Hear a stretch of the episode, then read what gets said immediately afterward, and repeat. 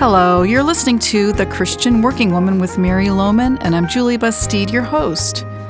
The purpose of this ministry is to broadcast the good news that as Christ followers, we can be ambassadors for Christ in our working worlds. So, Mary, your title for today's message is an interesting one. You are the one Jesus loves. I'm just wondering how you chose that title. Well, it actually comes from the Gospel of John, mm. and it has become a theme for me mentally, a truth to continually rehearse in my mind and in my heart that I am the one Jesus loves, like John said. You know, we've sung it since we were kids. Jesus loves me, this I know. So it's a familiar theme for many of us, but I guess what you're saying is we take it for granted or or we just really don't grasp the enormity of the truth that we are the one Jesus loves. I think that's it, Julie. Just so amazing that we are the one Jesus loves. So this week and next, I want to take this simple truth and drive it home so that we can live in the reality that we really are the one personally that Jesus loves. Sounds really interesting and helpful, so we're ready to listen. No theme has been more used and abused than the theme of love. Since the beginning of time, songs and poems have been written about love. Movies and plays and novels by the millions have focused on this love theme. Obviously, love is very important to all of us. We all need and want to be loved. But have you ever thought about why we need love so much? Here are a few of the reasons that we long for love. Because knowing we are loved gives us comfort. Knowing we are loved gives us confidence. Knowing we are loved helps us get past our insecurities. Being loved gives us emotional strength. It helps us prevail in hard times.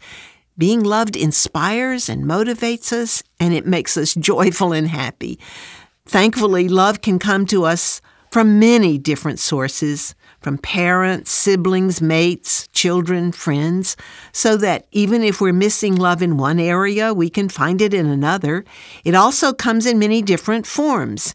In his book on love languages, Gary Chapman lists the five love languages as gifts, quality time, words of affirmation, acts of service, and physical touch.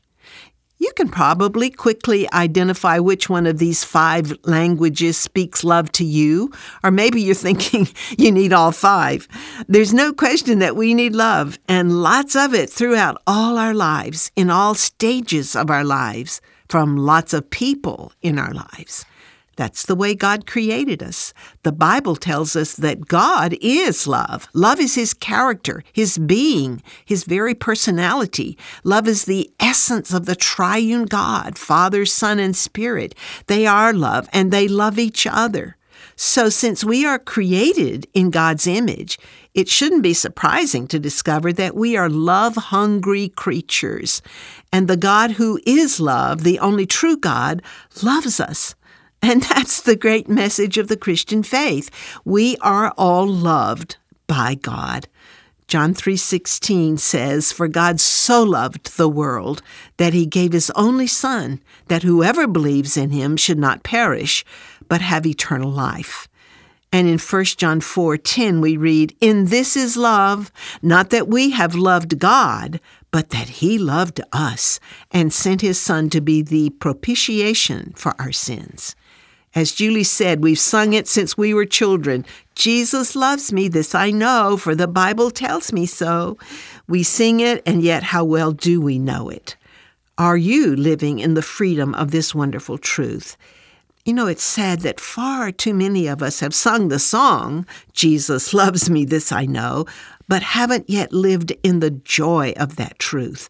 I mean, when we really get it, that we're the one Jesus loves, that has to have life changing effects for us.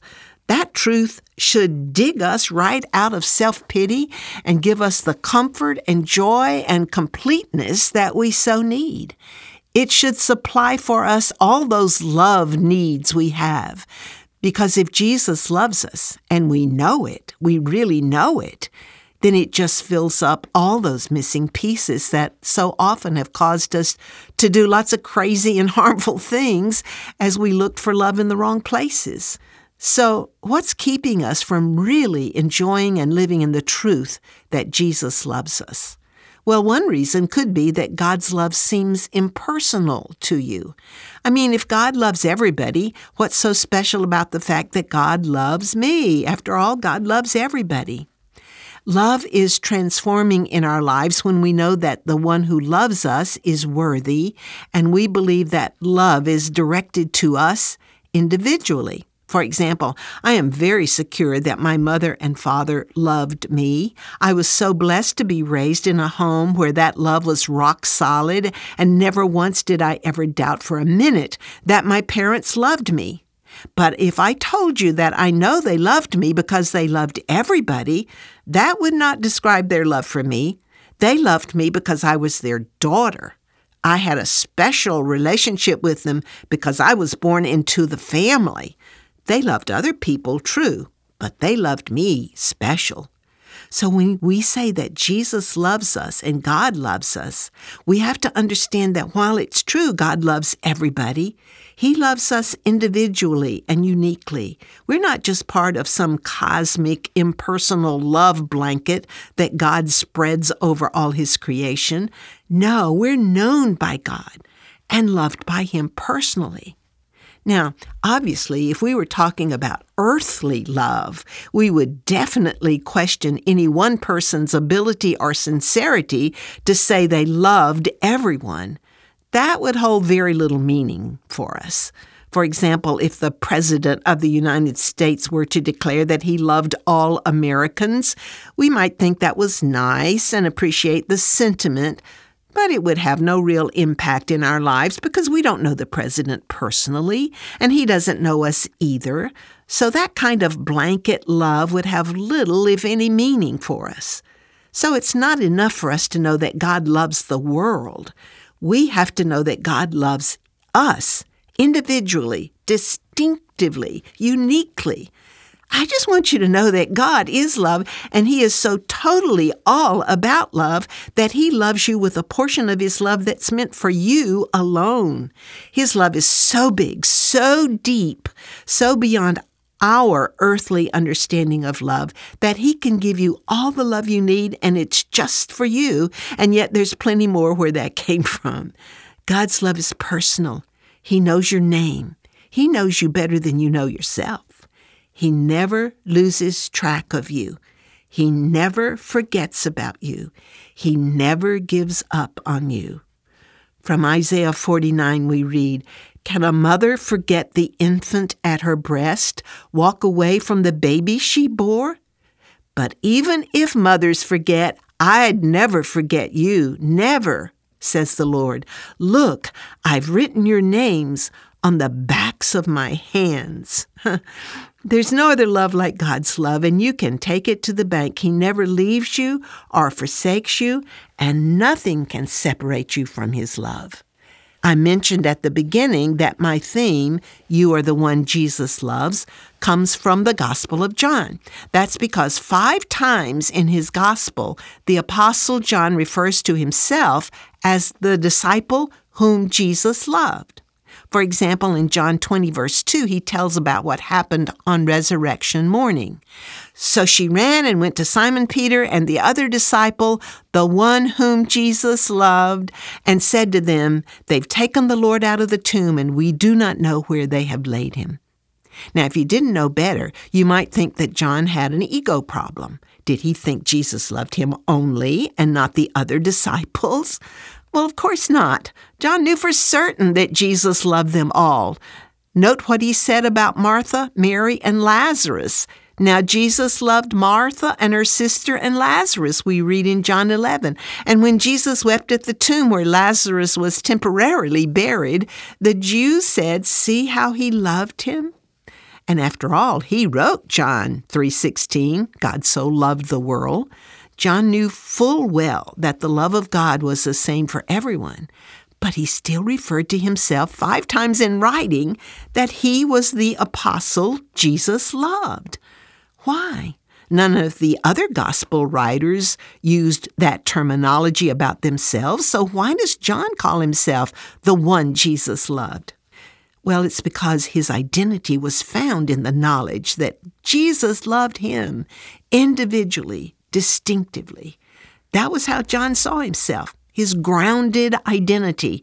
I am the one Jesus loves. That was who he said he was. I am the one Jesus loves. That was his passport, his calling card, his access to the Father. I am the one Jesus loves. John had this incredible freedom to say that. He was not embarrassed or shy about saying it. He was so secure in the knowledge that Jesus loved him that this was the driving force of his life. This was the anchor that kept him steadfast and strong. This was the identity that gave him security and hope. He was the one Jesus loved. Now, it's a mystery to us how God can know each of us and love each of us uniquely. Certainly, no person could ever make such a claim. But it is truth, and it is truth that can set us free as we find our identity as the one Jesus loves. Now, keep in mind, God is love. So he's capable of loving in ways we cannot even fathom. He loves eternally. And so, because He is love, He loves us individually. And He wants us to know that love, to live in the truth of that love.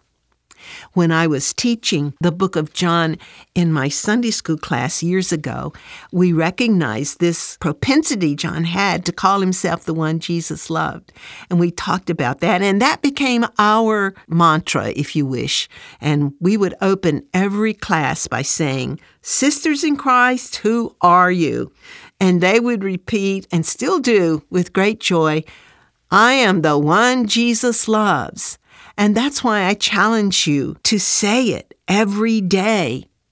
I want to talk about this more next week, but here's my challenge for you this week. Every morning when you first wake up, let your first thought and your first words be this I am the one Jesus loves. Look in the mirror as you first get up and tell yourself this truth I am the one Jesus loves. Start your day with this thought instead of starting your day with some kind of negative thought.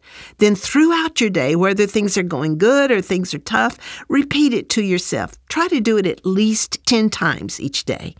I am the one Jesus loves. Live in this truth this week like you've never done before. Drive out wrong thoughts with this thought I am the one Jesus loves. If someone upsets you or disrespects you or overlooks you, don't dwell on those things. Instead, just keep repeating, But I am the one Jesus loves. I promise you, it's going to make a huge difference in your week because it is truth, and it is truth that can set you free, free from worry and stress, and free from yourself, to keep telling yourself all week long, I am the one Jesus loves. I am the one Jesus loves. It's so simple, Mary, but I see what you mean. If we live it and not just say it or sing it, it changes how we see ourselves. We'll be looking forward to hearing the completion of this message next week.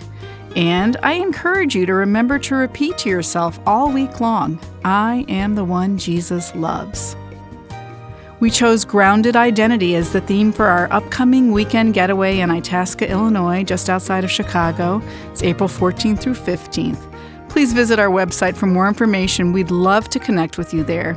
You'll find it on ChristianWorkingWoman.org. Well, thank you for listening today. I know you'll want to listen again next week when Mary completes this message. You are the one Jesus loves. I'm Julie Bastide saying so long for today for Mary Lowman and the Christian Working Woman.